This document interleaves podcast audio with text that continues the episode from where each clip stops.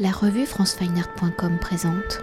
Christian Hollandette, vous êtes directeur artistique de l'Institut Giacometti en charge des relations avec les artistes contemporains et nous réalisons cet entretien dans le cadre de l'exposition Alberto Giacometti, Douglas Gordon de Morning After présentée à l'Institut Giacometti où vous êtes également donc commissaire de l'exposition.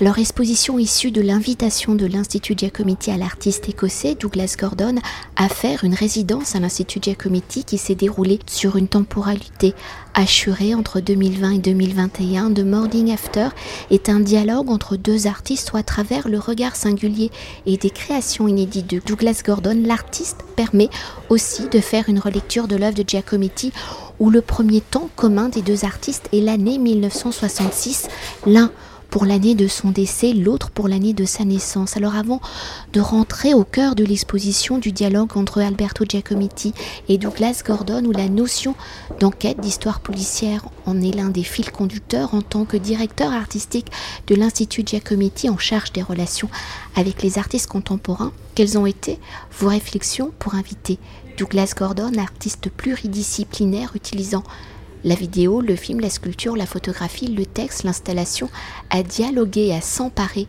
de l'œuvre de Giacometti, est-ce la façon dont Douglas Gordon travaille sur l'appropriation d'images qu'il détourne, qui vous a guidé dans vos réflexions? Alors il y a beaucoup de choses qui nous ont guidés euh, pour euh, choisir Douglas Gordon euh, comme artiste invité à réaliser une exposition à l'Institut, hein, qui fait suite à d'autres invitations qu'on a eues, notamment avec Annette Messager. Et justement, ce qui nous intéressait dans le travail de Douglas Gordon, c'est qu'a priori, formellement, on n'imaginait pas la relation qu'il pouvait y avoir entre le travail de Giacometti et le travail de Gordon. Et pourtant, quand on discute avec Gordon, on sait que c'est un artiste qui a souhaité étudier la sculpture. Quand il arrive à Glasgow, il a des envies euh, de sculpteur et que bien qu'il ne va pas vraiment prendre cette voie au départ, la manière dont il euh, traite ses films et à, la à chaque fois euh, prend à chaque fois une dimension sculpturale. C'est le dispositif de présentation du film est très important. La question de l'échelle est très importante aussi, et en ça, ça rejoint des questions propres à Giacometti. Et puis il y a cette tension qui parle de la condition humaine, en fait, de ce, tiraillement euh, toujours entre le bien et le mal, entre des forces euh, contraires, qu'on retrouve aussi d'une certaine manière chez Giacometti, avec ces figures qui sont à la fois très ancrées dans le sol, très euh, présentes et en même temps très fragiles. Et, donc voilà, ce qui nous intéressait, c'était ce, biais de comment deux artistes, avec des pratiques très très différentes, peuvent traiter euh, d'un même sujet. Et ensuite, ce qui nous intéressait euh, aussi, c'est de voir comment euh, Douglas Gordon pouvait transposer son processus de réappropriation dans le champ de la sculpture. et donc le premier échange a amené à cette idée de l'appropriation et de l'appréhension de l'idée de vraiment mettre ses mains euh, là où Giacometti avait mis ses mains. Et le, premier geste, euh, la pièce centrale euh, qu'on a fini d'installer juste maintenant et qui a été vraiment la première idée de l'exposition, c'est une main de Douglas Gordon qui vient attraper une la jambe de Giacometti, la sculpture, la jambe de Giacometti. Et ça, ça a été vraiment la première euh, le premier désir de Douglas Gordon, ça a été de toucher euh, une œuvre de Giacometti, et donc euh, on a fait en sorte de rendre cette, cette chose possible. Alors pour continuer de décrypter hein, ce fil de l'histoire, ce main dans la main qui est aussi le titre de votre texte sur ce dialogue entre Douglas Gordon et Alberto Giacometti, j'aime particulièrement aussi cette dimension de l'empreinte, celle laissée par l'artiste par son geste de modeler où la main vecteur de l'empreinte est aussi un outil de transmission où l'empreinte est donc aussi une manière d'identifier une personne. Alors comment Douglas Gordon parle-t-il justement de l'empreinte de l'artiste? Vous l'avez déjà légèrement évoqué.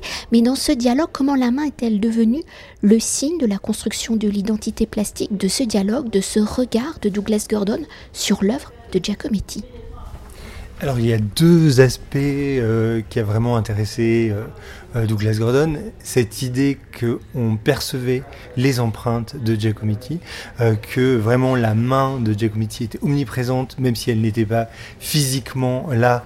On, perçoit quand on regarde les sculptures vraiment la, la, main qui a modelé la glaise.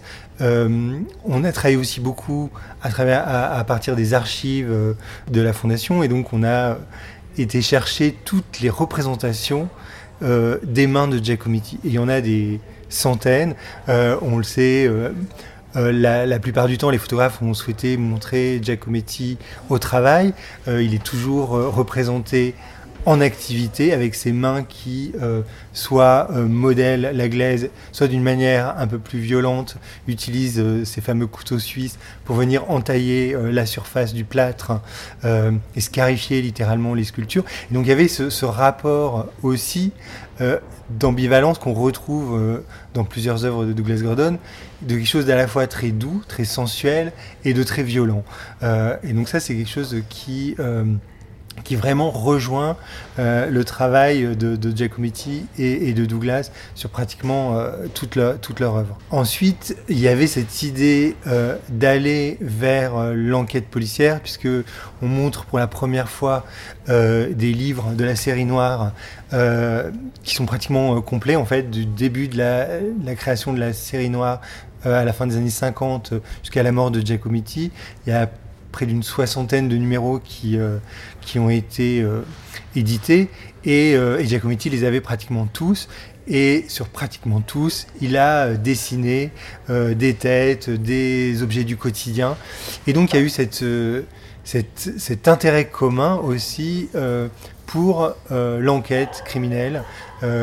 voilà, avec l'idée pour Douglas que finalement, Giacometti, c'est euh, l'opposé d'un fugitif en fait, puisqu'il a laissé toutes les traces possibles pour qu'on le retrouve, pour laisser une trace. Donc ça, ça parle aussi de la condition d'artiste. En fait, de toute l'exposition est autour un peu de cette, cette question-là, de l'histoire de l'art euh, comme une enquête euh, policière, et de l'artiste qui essaye de laisser des traces, même un film, pour bah, se survivre à lui-même en fait. et ça parle à la fois de la condition humaine et de la condition d'artiste.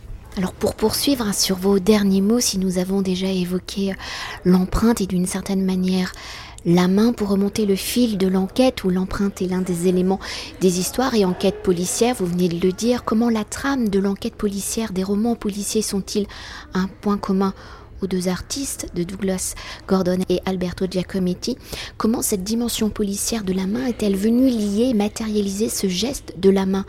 La main donc qui vient frapper, pour tuer, de la main qui vient toucher pour créer, modeler. Comment Giacometti matérialise-t-il cette dimension dans son œuvre et dans son atelier Comment Douglas Gordon s'est-il approprié, donc s'est-il emparé pardon, de cette dimension pour la détourner et en faire un dialogue entre son univers plastique et celui de Giacometti il y avait donc déjà, euh, comme on l'a dit, euh, comme je l'ai dit au début, l'idée de la main qui vient attraper en fait, qui vient aussi empêcher. Euh, et ensuite, il y a cette, euh, cette réflexion du coup sur euh, les différentes manières euh, de toucher les sculptures, de se les réapproprier, de les porter, parfois de les... Il y, a des gestes voilà, qui ont été conçus par Douglas à partir de moulage de sa main, où on voit qu'on est parfois dans une ambivalence. On ne sait pas si les mains viennent enserrer une petite tête de Rita que Giacometti fait euh, en, quittant euh, euh, le mouvement surréaliste, s'il vient pour la protéger ou pour l'enfermer. Et on voit que voilà, le, ce, des gestes qui paraissent anodins, comme tenir une sculpture, peuvent amener des perceptions très, très différentes. Et justement, on va poursuivre hein, dans ce jeu de main. Il y a aussi celui de l'assemblage, vous venez de l'évoquer, de la main moulée hein, de Douglas Gordon venant tenir l'œuvre de Giacometti, venant composer ainsi un dialogue, une œuvre à quatre mains. Alors pouvez-vous nous décrire ces œuvres? Parce qu'en fait, il y en a quand même plusieurs. Quelles sont les œuvres de Giacometti contenues dans les mains de Douglas Gordon? Et par ce jeu de porter et de s'approprier l'œuvre de Giacometti, comment Douglas Gordon s'inscrit-il dans la grande histoire de l'art, celle de la sculpture? Alors déjà, euh, on le sait un petit peu, euh, Giacometti a regardé Rodin, et il y a une œuvre très qui a créé un scandale euh, quand, quand Rodin euh, présente l'âge des reins.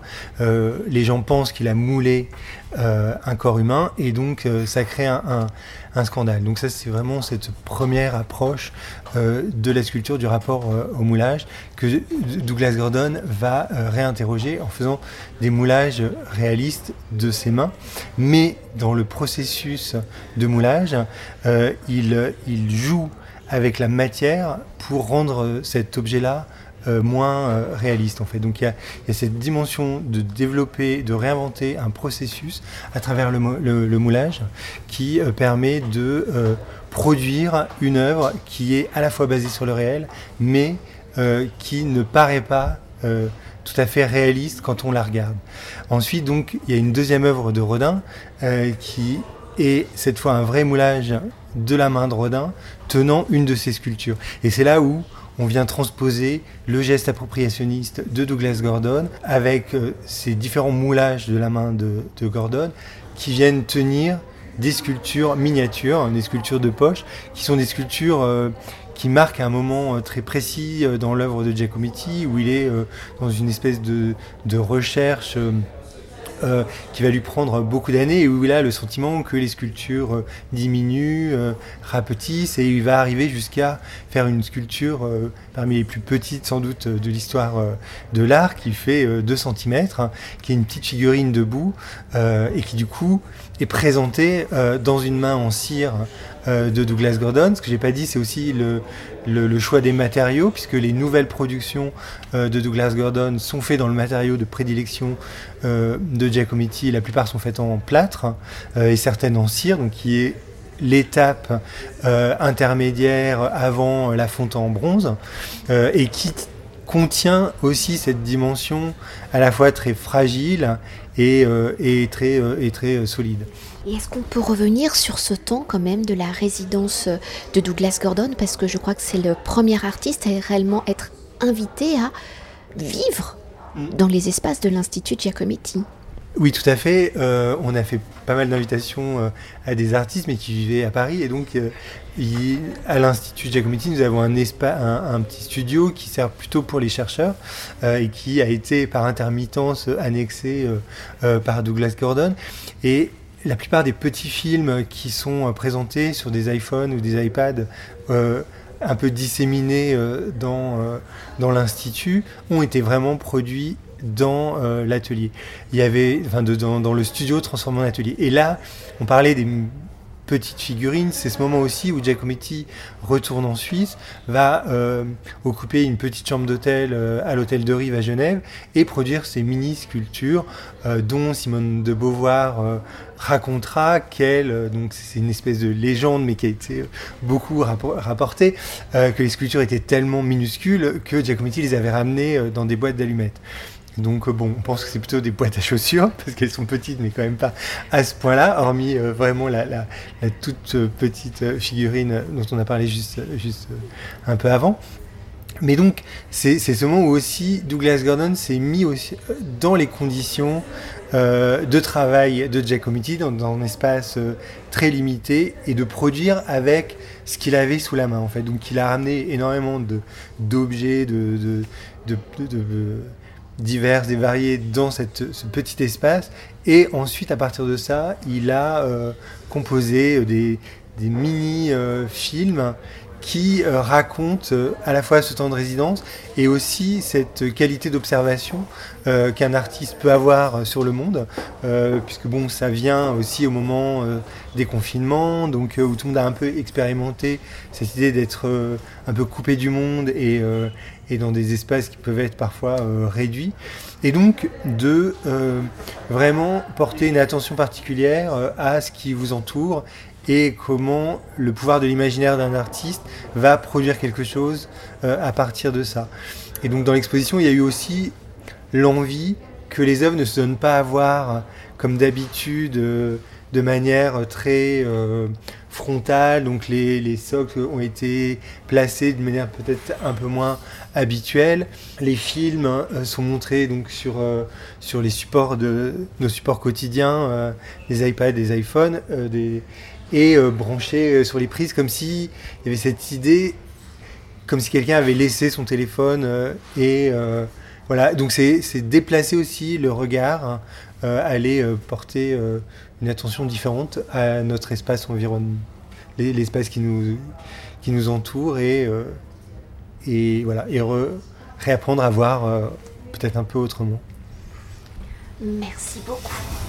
Merci à vous. Cet entretien a été réalisé par franceweiner.com.